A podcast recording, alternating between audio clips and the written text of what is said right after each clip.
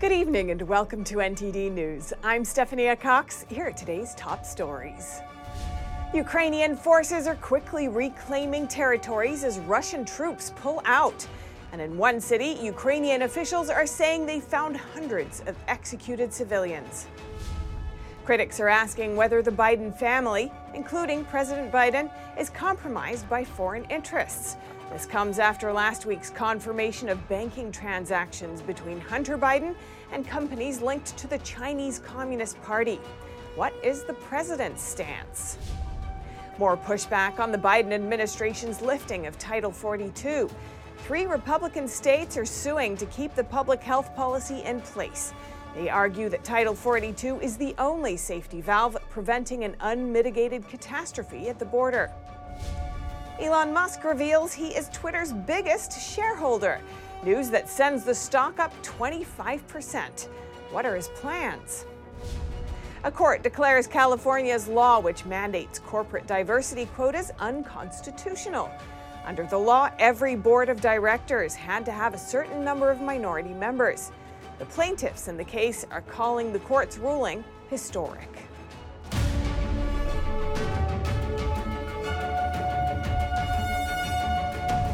After Russian forces repositioned their troops away from the Ukrainian capital of Kiev, Ukrainian forces are quickly moving into the newly unoccupied territories. Now, Ukrainian officials are saying when they arrived in the city of Bucha, they found about 300 civilians who were executed. Please note, some viewers may find the following images disturbing. I'm sorry, the tank behind me was shooting. Those dogs. We were sitting in the cellar for two weeks. This gentleman is a resident of Bucha, a city about 20 miles west of Kiev, the capital of Ukraine. When Ukrainian forces arrived at the once Russian occupied territory, officials say they found the bodies of about 300 civilians who were executed. Without an exaggeration, uh, by what we've seen in Bucha and vicinity, uh, we can conclude that Russia is uh, worse than ISIS. Ukrainian President Volodymyr Zelensky visited Bucha and said this doesn't help talks with Russia to end the war. Each day, when our troops advance in deoccupied territories, you can see what is happening. It is very difficult to talk. It is very difficult to negotiate when you see what they did here. Every day, we find people in barrels, cellars, and anywhere else, some strangled, some clearly tortured. The Russian foreign minister says the images of the dead bodies on the street are fake. The other day, another fake news attack was undertaken in the town of Bucha in the Kiev region after the Russian military had left according to the plans and agreements. Meanwhile, Russian officials continue to accuse the United States of being involved in a military biological program in Ukraine. I recommend everyone to scrutinize these materials. Those are the copies of original documents, contracts, communications between the Ukrainian side and the Pentagon with authentic signatures, project documentation, etc. Deborah Rosenblum, who is the Assistant Secretary of Defense for Nuclear, Chemical, and Biological Defense Programs, said there are unequivocally no offensive biological weapons in the Ukraine laboratories that the United States has been involved with. Both U.S. and Ukrainian officials say the labs seek to prevent bioweapons and pathogens. Jason Perry, NTD News. And after Ukrainian officials held Russian troops responsible for the civilian killings, the U.S. announced its plan to ask the UN Human Rights Council to suspend Russia. Once again, the following contains graphic images that may be disturbing to viewers. NTD's Arlene Richards reports. On Monday, the U.S. ambassador to the United Nations said she will ask the General Assembly to suspend Russia from the Human Rights Council. This comes after Ukrainian authorities accused Russian troops of killing 300 civilians in the town of Bucha. Ambassador Linda Thomas Greenfield told Reuters she would seek a vote on the suspension in the General Assembly this week. I'm immediately returning back to New York to do two things. One, I will take this to the Security Council tomorrow morning and address Russia's actions firmly and directly. Two, in close coordination with Ukraine, European countries, and other partners in the, at the UN, we're going to seek Russia's suspension from the UN Human Rights Council. Russia, currently in its second year of a three year term on the council, denied the accusations. Russian Foreign Minister Sergei Lavrov said the reports are fake news staged by Ukrainian representatives and their Western patrons. Meanwhile, Ukrainian President Volodymyr Zelensky is calling it a war crime. In her speech in Bucharest, Ambassador Greenfield called Russia's participation on the Human Rights Council a farce and said that Russia should not have a position of authority at the UN. We cannot let a member state that is subverting every principle we hold dear to continue to sit on the UN Human Rights Council. The 193 member assembly in New York can suspend Russia with a two thirds majority vote. Arlene Richards, NTD News, New York. It was an event dedicated to the universal language of music, the Grammy Awards. And Ukrainian President Volodymyr Zelensky made a surprise video appearance requesting support for Ukraine. NTD's Chenny Wu has more. At the music industry's star studded Grammy Awards in Las Vegas, Ukrainian President Volodymyr Zelensky addressed the audience remotely in an emotional speech pleading for support for his country. What's more opposite to music? The silence of ruined cities and killed people. War broke out in Ukraine over a month ago after Russian military forces invaded, displacing millions of civilians and reducing buildings to rubble. Feel the silence with your music. Feel it today to tell our story. Tell the truth about the war on your social networks, on TV. Support us in any way you can, any but not silence. Actor turned wartime leader Zelensky has used nightly videos to great effect at home, often appearing unshaven and wearing a t shirt, also beaming his image directly to parliaments around the world. He's pleaded with allies in speeches at the U.S. Congress, Japanese National Diet, and British and Australian parliaments. Last week, the Academy Awards faced backlash after they denied Zelensky an appearance at the Oscars.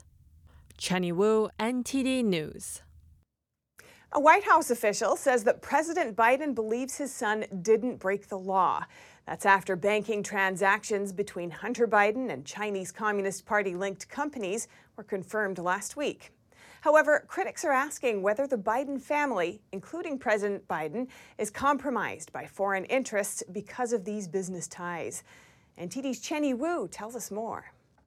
In an interview with ABC News on Sunday, White House Chief of Staff Ron Klain said the president is confident that his son didn't break the law.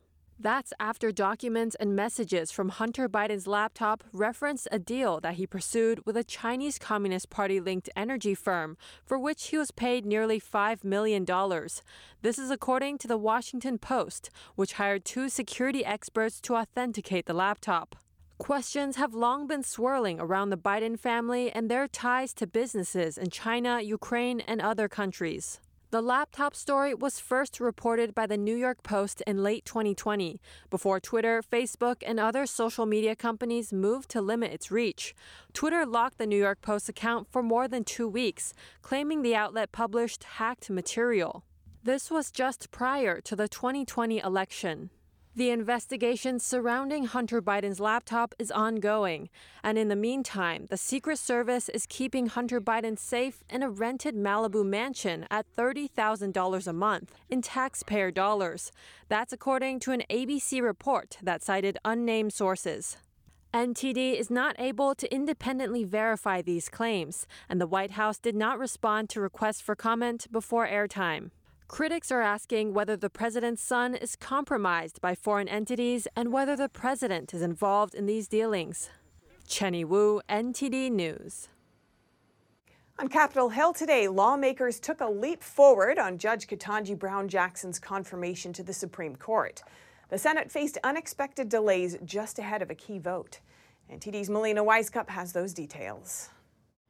Top Democrat senators today moving quickly to seat President Biden's Supreme Court nominee. The Senate Judiciary Committee voting to move Judge Jackson's confirmation to the floor. She has impeccable qualifications.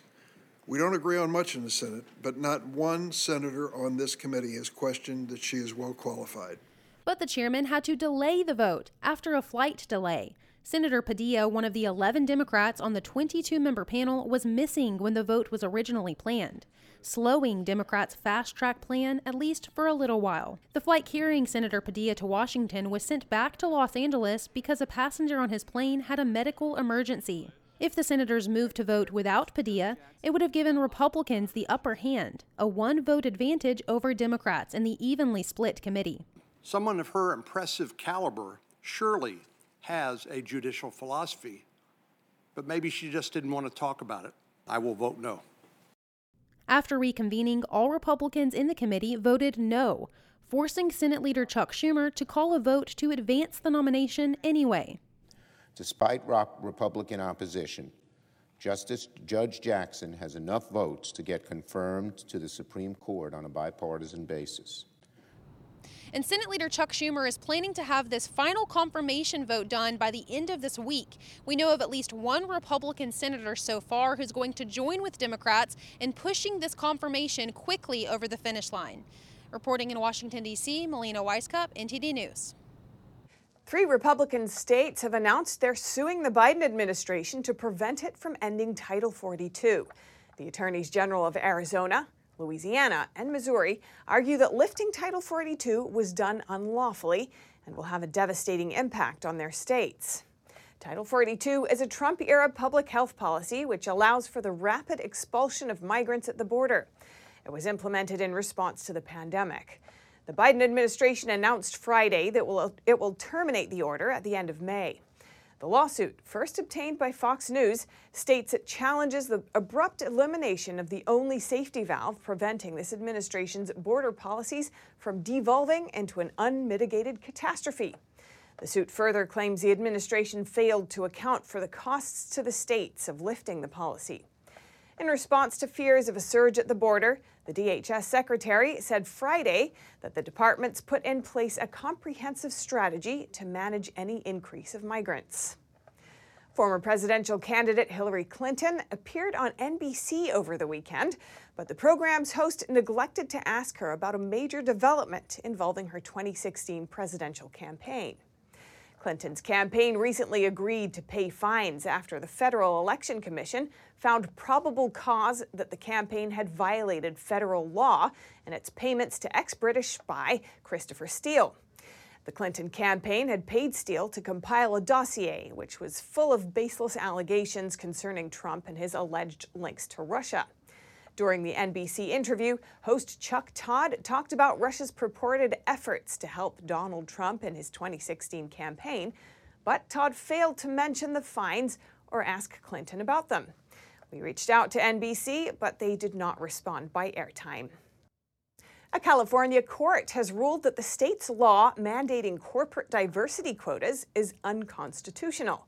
The law required corporations to diversify their boards with members from certain racial, ethnic, and LGBT groups. NTD's Grace Coulter has the details. California's corporate diversity quota law has been declared unconstitutional. A state court in Los Angeles made the ruling Friday. Conservative watchdog group Judicial Watch filed a lawsuit over the law on behalf of three California taxpayers in October 2020.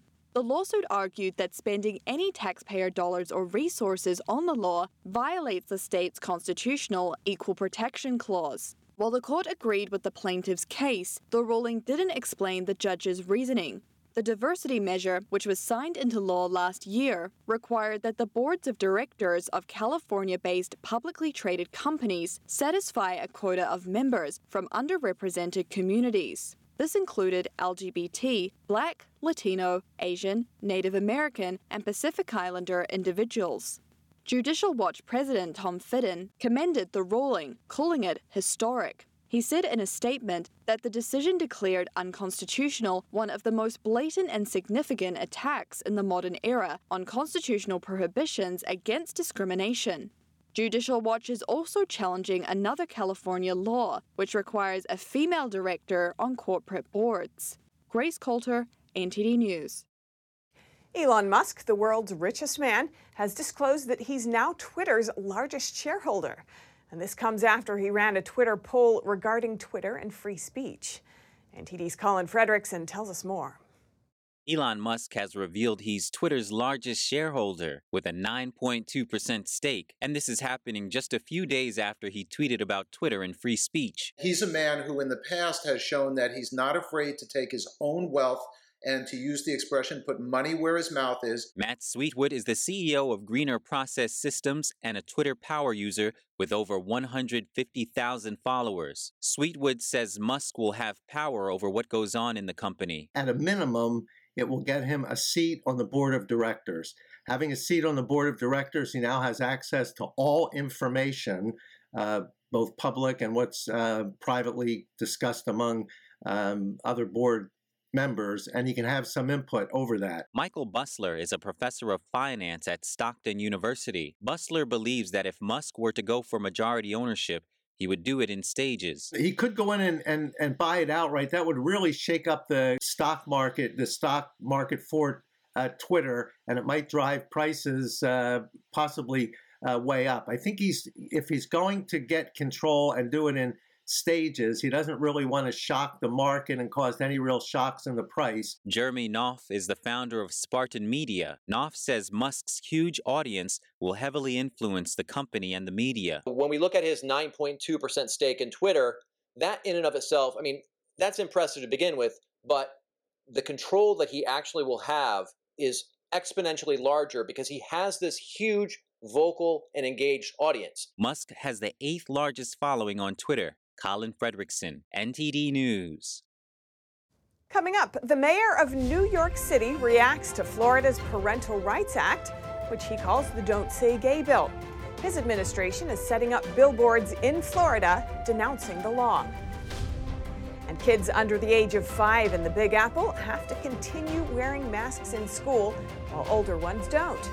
The city's health commissioner says these youngsters are the most vulnerable population. That and more on NTD News.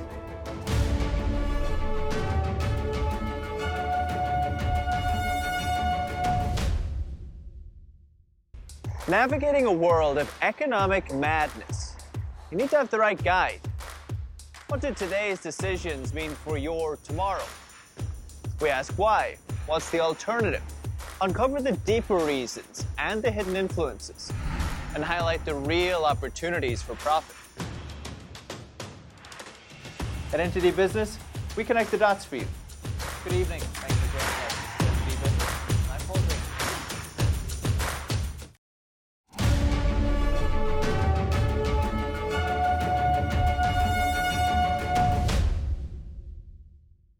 New York City Mayor Eric Adams is launching a project to counter Florida's recent parental rights law. His administration is setting up billboards in Florida denouncing the law and calling on LGBT residents to move to the Big Apple. Here are the details.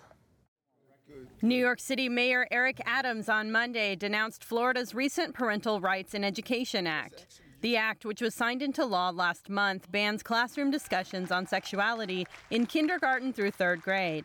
The mayor claims that the law is a targeted attack on the LGBTQ plus population. And we are going to loudly uh, show our support and say to those who are living in Florida, listen, we want you here in New York. You know, we want you right here in New York City. And it's more than just saying that, it's also standing up and aligning ourselves uh, with the men and women of the LGBTQ plus community. The mayor's administration is setting up digital billboards in five Florida cities. They will carry messages that say, Come to the city where you can say whatever you want. And people say a lot of ridiculous things in New York. Don't say gay isn't one of them. We're targeting Fort Lauderdale, Jacksonville, Orlando, Tampa, and West Palm Beach. Uh, we believe we're going to get about 5 million impressions, and they're going to be up for an eight week period, period celebrating the diversity and acceptance of New York City. The mayor says the billboards are donated and the project won't cost New York City taxpayers anything. The billboards are up from April 4th to May 29th. NTD reached out to the Florida governor's office for comment, but hasn't heard back before airtime.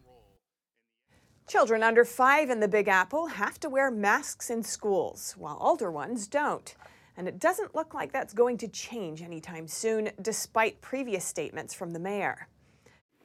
In March, the mayor said that kids under the age of five would soon be able to go to school without masks. But that decision changed, so young kids will have to continue wearing masks in school. We're going to pivot and shift as COVID is pivoting and shifting. There's a new variant, the numbers are increasing.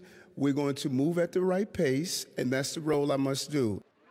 Right now, New York City is seeing almost 1,400 COVID 19 cases per day, based on a seven day average. That's twice as much as a month ago, but still not nearly as high as in winter during the Omicron peak. The city's health commissioner explained the decision not to unmask kids under five, saying, We are making decisions safely, in stages, and guided by the data on what we know is happening now and from prior waves. On Friday, the commissioner explained why the decision to mask kids under five was made in the first place. We have no licensed vaccine product for anyone under five, and they remain our most vulnerable population, amongst our most vulnerable population. According to Statista.com, ages 0 to 4 make up the smallest number of COVID cases in New York as of late March. The health commissioner also said that cases will continue to rise and the city will move into a different level of overall risk. The union that represents Amazon workers has demanded the company start bargaining in early May and cease any changes to employment terms at their warehouse in the meantime. The first union of Amazon warehouse workers in history isn't wasting time. Just a day after forming, it sent a letter to the e commerce giant demanding it begin contract negotiations next month. In the meantime, it said Amazon must, quote, cease and desist any changes to work policies at their New York City warehouse. That's according to a press release posted on Twitter late Saturday night saying, quote, workers denounce any attempt by Amazon to delay our hard-won right to bargain collectively. The union also asserted that Amazon must respect each worker's legal right to union representation during disciplinary meetings. Amazon did not immediately comment. Country singer Eric Church is giving a free concert in a city near San Antonio, Texas, for people who purchased tickets to last Saturday's show. That's after canceling his Saturday show because he wanted to see North Carolina play against Duke in the college basketball's Final Four. The show will be held in September for people who originally purchased tickets for Saturday's show, according to Yahoo. People reportedly were refunded for their tickets after the show was canceled. Church was born in North Carolina and describes himself as a lifelong Carolina fan. They played against Duke, their longtime rival. Carolina won the semifinal game and is scheduled to play in the final against Kansas tonight. Inflation is hitting everyone, including small farmers who sell at farmers markets. They're getting burned at both ends, costs are rising, but what they can charge for produce is limited because they're competing with grocery stores. We visited a Chicago farmers market which just kicked off the first day of its 2022 season. NTD's Sean Marshall brings us the story. Farmers who sell at farmers markets compete with grocery stores. While for in season produce they may be cheaper, other items could be more expensive. Shoppers don't mind because it's fresh and local. But with inflation, farmers are struggling to strike a balance between sustaining their livelihood and setting a price that won't scare away shoppers. Alex Finn, who owns a cattle ranch in Michigan, faces two significant cost increases. We supplement the animals with non GMO, also has gone up to the roof as 40% more, just the feed. And our butcher, our butchering costs also went up. That went 20% up just in butchering costs. Butchering costs are primarily made up of the fuel cost for transporting live animals to a USDA butcher in Illinois to recoup the higher fuel cost, Finn had to raise the price of her ground beef by $1 a pound from $10 in 2021 to $11. That's generally more expensive than similar products in grocery stores. Steve Freeman from Nichols Farm says the fuel cost increase hurts his farm the most, but they can't raise prices because of competition with grocery stores. It's very hard to raise it you know, from our $3 price pound to $4 a pound. When, you know, the grocery store goes up by 10%, it goes from, you know, 69 cents to 75 cents. So it's hard to raise that by very much. Renee Gelder, the owner of a fruit farm, was very lucky. She and her husband bought a full year of diesel at $3 per gallon in February when there was a big sale. But she's not so lucky with the packaging cost. She has to forego selling five pound jars of honey because the price of the glass jar almost tripled. We have usually five pound jars of honey up on the shelf. The jars went up $5.12 each, and I'm not sure if I want to pass that along to the consumer. It's important to keep reasonable prices at farmers markets. Mandy Moody from Green City Market, the organizer of this market, says farmers markets are vital to farmers' survival. When you come to the farmers market, the farmer is earning 100% of that sale. And so it's really, really important to their livelihoods. So far, the farmers are keeping customers happy, and some items were sold out within a couple of hours. Sean Marshall, NTD News. Besides car prices, the costs of repairs and gas are going up, and car insurance is going up too. Car owners are now paying hundreds of dollars more per year to insure their ride compared to before the pandemic. NTD's Phil Zoe has the story. Your typical driver will be paying an average of $1,800 for car insurance this year. That's according to a new report from Bankrate. That's $100 higher than last year and a whopping $700 higher than before the pandemic in 2019. I spoke to auto industry expert Lauren Fix, also known as the car coach. The main reason for the increase of insurance across the board is the cost of the repair parts, the repair itself, of course, and labor costs. As rates go up across the board, everything is going to get more expensive. The cost of a new car is up 12% from last year, averaging $46,000. For used cars, the bump is even higher with a 40% hike, averaging nearly $30,000 for a used car. And don't forget to shop around. You are not committed to stay with that insurance company. If you're going to get higher rates, shop around, use online locations. You can contact your insurance broker and see if they can find you a better rate. Fix says one way to reduce insurance is taking driver's education classes. If you've got points on your license for something you've been speeding or doing something incorrect, you can reduce those points, which will reduce your insurance. Gas prices hit a record $4.33 back in March. Right now, it's averaging around $4.22. Phil Zoe, NTD News. Coming up, an update on the mass shooting in Sacramento that killed six and wounded 12 yesterday. Find out more after the break.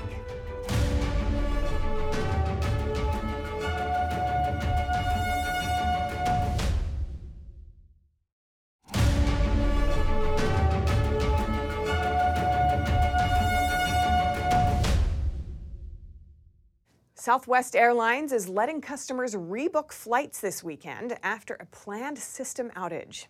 The airline announced flight disruptions and delays Saturday nationwide after it paused service. Southwest says the problem was caused by an intermittent technology issue. Because of this, those impacted by the disruption and those who had flights booked with the airline Sunday can rebook without any additional charges. They have 14 days to choose a new flight, but they can only travel to and from their original chosen cities. Passengers can also travel on standby. Police have arrested what they called a related suspect in the shooting that occurred in California's capital city of Sacramento yesterday. Six people were killed and 12 wounded in Sacramento's second mass shooting this year. NTD's Arlene Richards has the update. Sacramento police announced an arrest Monday in the shooting that killed six people and wounded 12 others as at least two shooters fired more than 100 rounds. The burst of rapid fire gunshots sent people running in terror in the neighborhood, just a few blocks from Golden One Arena, home of the NBA's Sacramento Kings. Police said they booked Dandrae Martin, 26, as a related suspect on charges of assault with a deadly weapon and illegally carrying a loaded gun. Detectives and SWAT team members found one handgun during searches of three homes in the area. Earlier, police reported that gunfire broke out around 2 a.m. Sunday, just several blocks from the city's Capitol building. According to the Sacramento Fire Department, at least four of the victims suffered critical injuries, and at least seven had been released from hospitals by Monday. Arlene Richards, NTD News, New York. And in international news, it seems testing positive for COVID isn't bad enough for children in China. They were put in quarantine without their parents because policy in Shanghai says they have to be separated. The youngest seen was not even two months old. Parents are less than happy. NTD's Don Ma has the story. Just how strict is China's zero COVID policy? If you're a parent and you test negative, but your child tests positive, Chinese authorities will forcibly separate you from your child and put them in a quarantine facility without you. This is what's happening to many parents in Shanghai amid the lockdown. China expert and host of Epoch TV's China Insider, David Zhang, says it's inhumane. I think it's absolutely devastating for things like these to be happening in China. Lockdowns in China have turned into uh, a secondary humanitarian crisis. Sources say authorities had taken away hundreds of small children, all of them quarantined separate from their parents. They're put in Shanghai's Jinshan district. People call it Jinshan Infant Quarantine Facility. Videos and photos circulating online show what it looks like there. A photo shows three babies packed in one bed, and rows of beds are lined up in a lobby with many kids. Very few have adults with them. A mother had the chance to get into this quarantine site. According to her, some kids are only two years old. Even a 58 day old baby was taken away from its parents and placed here alone. And hygiene conditions are terrible. She said when babies soil themselves, there's not even a place to go to to wash them. She estimated that upstairs alone, there were about 200 kids, and only 10 nurses were there taking care of them. But why is China going to such extremes to try to get to zero virus cases? David Zhang says it's about Xi Jinping's image. As a totalitarian leader, it's very hard for him to walk back any decisions he's made. Xi Jinping is seeking to get a third term, and if Xi Jinping were to reveal that he failed, and then that would be a large mistake for, for the uh, opponents to grab onto to try to stop him from getting uh, his third term. As public backlash grows stronger, Shanghai authorities are saying they will improve management and, quote, strengthen communication with the children's parents. Don Ma, NTD News. And the UK's childcare and education regulator, Ofsted, is worried about young children's development in the aftermath of the pandemic after it found babies are having difficulty recognizing basic facial expressions. Young children also lack confidence and are more shy in childcare settings. And there are reports some children have regressed in terms of independence and self care skills. This report comes from NTD's Malcolm Hudson. Pandemic restrictions have left their mark on children's development. Two year olds may have spent their entire lives surrounded by adults wearing masks. In a newly released set of reports, Ofsted says it has found that babies are even struggling to recognize and respond to basic facial expressions. Ofsted was exploring how learners have recovered from the loss of education during the pandemic. Children have missed out on having conversations or hearing stories. One childcare provider told Ofsted that young children seem to have spent more time on screens and have started to use accents and voices from programs they've watched. A few providers said that wearing face masks is continuing to have a negative impact on their language and communication skills. The Ofsted Early Years report said children turning two years old will have been surrounded by adults wearing masks for their whole lives and have therefore been unable to see lip movements or mouth shapes as regularly. Ofsted's findings also showed other delays in development. Babies aren't learning motor skills like crawling and walking as quickly as they usually would. Many children lack confidence in group settings, and their social skills are less developed. These issues raise concerning questions for how it will impact children in later education. Ofsted's Chief Inspector Amanda Spielman says, It's clear that the pandemic has created some lingering challenges. I'm particularly worried about younger children's development, which, if left unaddressed, could potentially cause problems for primary schools down the line. Primary and secondary school students have also felt the impact of pandemic restrictions. Teachers have noted students have gaps in their knowledge, especially in maths, phonics, and writing. But they say that compared to last term, those gaps are closing. Malcolm Hudson, NTD News, London. Going to France, French President Emmanuel Macron held his first big rally Saturday in his race for re election, promising the French more progress and solidarity over the next five years. But his campaign has hit a speed bump. The McKinsey scandal continues as several French media reports indicate ties between Macron and the U.S. consultancy firm. French lawmakers are denouncing the sprawling ties between the government and consultancy firms, but it's uncertain how this affair will impact Macron's campaign for re election. NTD's France correspondent David Vives has more. French media are reporting new ties between President Emmanuel Macron and US consultancy firm McKinsey. According to an investigation by Le Monde newspaper, several employees of the firm have worked as volunteers on Macron's presidential campaign in 2017. A Senate report released last month showed that the French government has spent over 35 million pounds on consultancy firms since 2018. And the report also showed that McKinsey has benefited the most from public contracts, earning over 10 million pounds. The firm has also been accused of avoiding paying corporate tax in France for a decade and one representative of the firm has been accused of lying about this during a hearing in the Senate. Macron said he was shocked by the tax evasion claim. Last week, Minister of Public Transformation and Service Amélie de Montchalin said the COVID crisis justified the expenses. Yes, the government fully accepts that in these exceptional circumstances, it had to rely on reinforcement. We also accept that we had continued to transform our country to obtain the results as quickly as possible. However, media report Montchalin's husband has been president of the Boston Consulting Group in France, another consultancy firm named in the Senate report.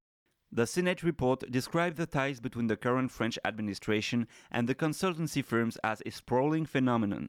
We have a political neutral administration which is said to be a great servant of the state. Why choose to ignore it to hire external consultants for several thousands of euros a day? The controversy continues just one week ahead of the first round of the presidential election. According to conservative group founder and author Remy Tell, there's a lack of investigation into this issue. So I don't think this McKinsey affair will have an impact. But I think at some point reality will catch up with us and them. I think that on the big crisis to come, well, we might have to go through that to realize that no, these politicians don't mean us any good. Government members are trying to play down the issue. Spokesperson Gabriel Attal said the accusation of conflict of interest is a conspiracy narrative.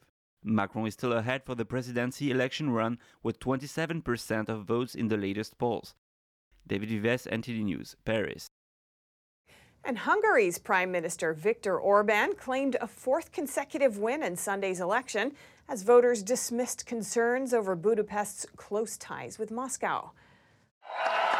Hungarian Prime Minister Viktor Orban declared victory in Sunday's parliamentary election, where his ruling Fidesz party was on track for its fourth successive landslide since the nationalist leader came to power in 2010. Voters endorsed his vision of a conservative, illiberal state and shrugged off concerns over Budapest's close ties with Moscow. Russia's invasion of Ukraine had appeared to upend Orban's campaign in recent weeks, forcing him into awkward maneuvering to explain decades old business relations with Russia. But he mounted a successful campaign to persuade voters that the six party opposition alliance of Peter Márki-Zay promising to mend ties with the European Union could drag the country into war. Márki-Zay admitted defeat later on Sunday. Orban's comfortable victory could embolden the 58 year old, who critics say has sought to cement one party rule by overhauling the Constitution, taking control of a majority of media outlets, and staffing key government posts with loyalists. Still, he wins favor with many older, poorer voters who espouse his traditional Christian values Orban has also emerged as a vocal supporter of anti immigration policies and is an opponent of tough energy sanctions against Russia. Coming up next, a chance to see Italian artist Canaletto's most iconic view paintings of Venice. The exhibition is open in London. And a 100 year old park ranger is finally retiring. She led tours at a Northern California historical park, teaching visitors about World War II. Find out more in just a moment here on NTD News.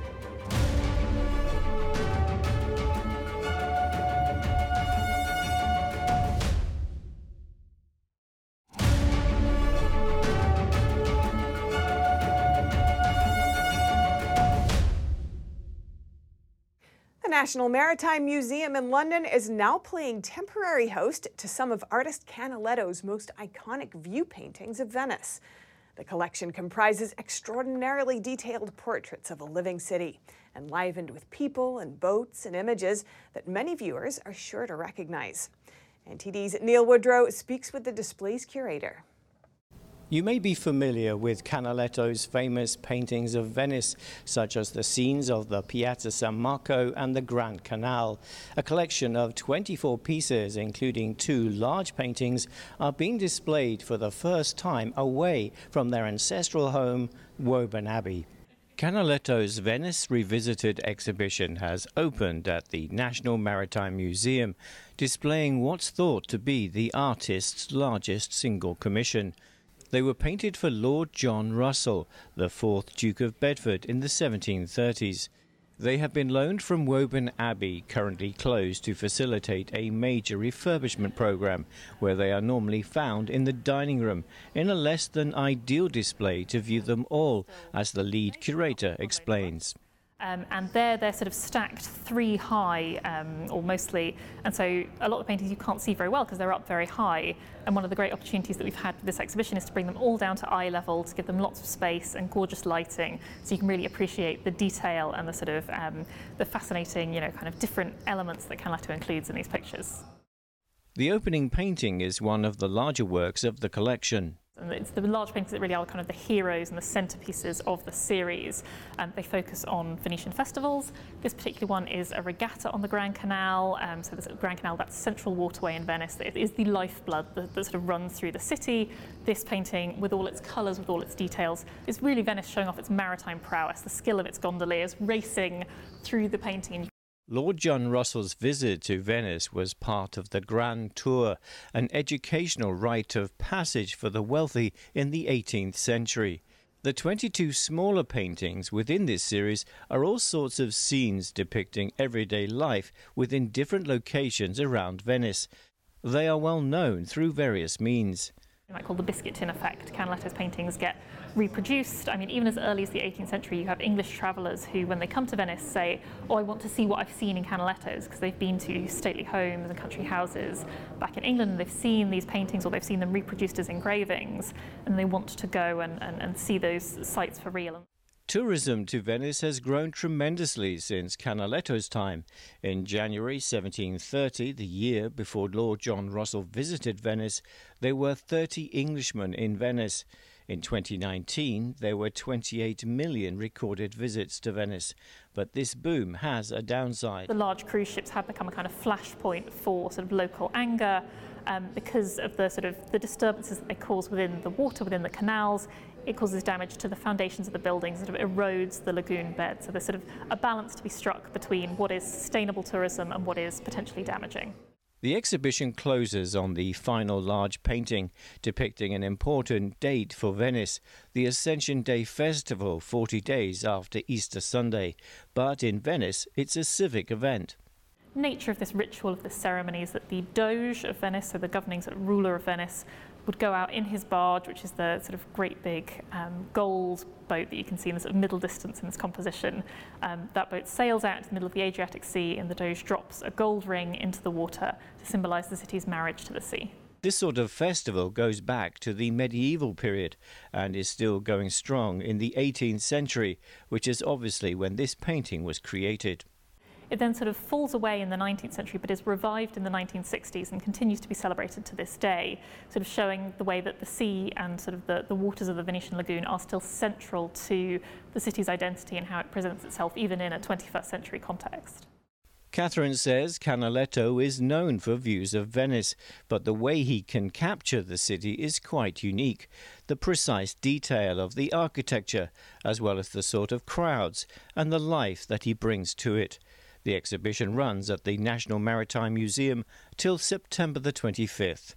Canaletto was a native Venetian and became one of the most sought after painters of the city's most beautiful views. Neil Woodrow, NTD News, London. The nation's oldest active park ranger is retiring at the age of 100. She led tours at a Northern California historical park teaching about World War II. NTD's Eileen Ang will tell us more about who she is and her life achievements. The National Park Service announced Thursday that Betty Reid Soskin retired after more than 15 years at the Rosie the Riveter World War II Homefront National Historical Park in Richmond. She celebrated her 100th birthday in September 2021.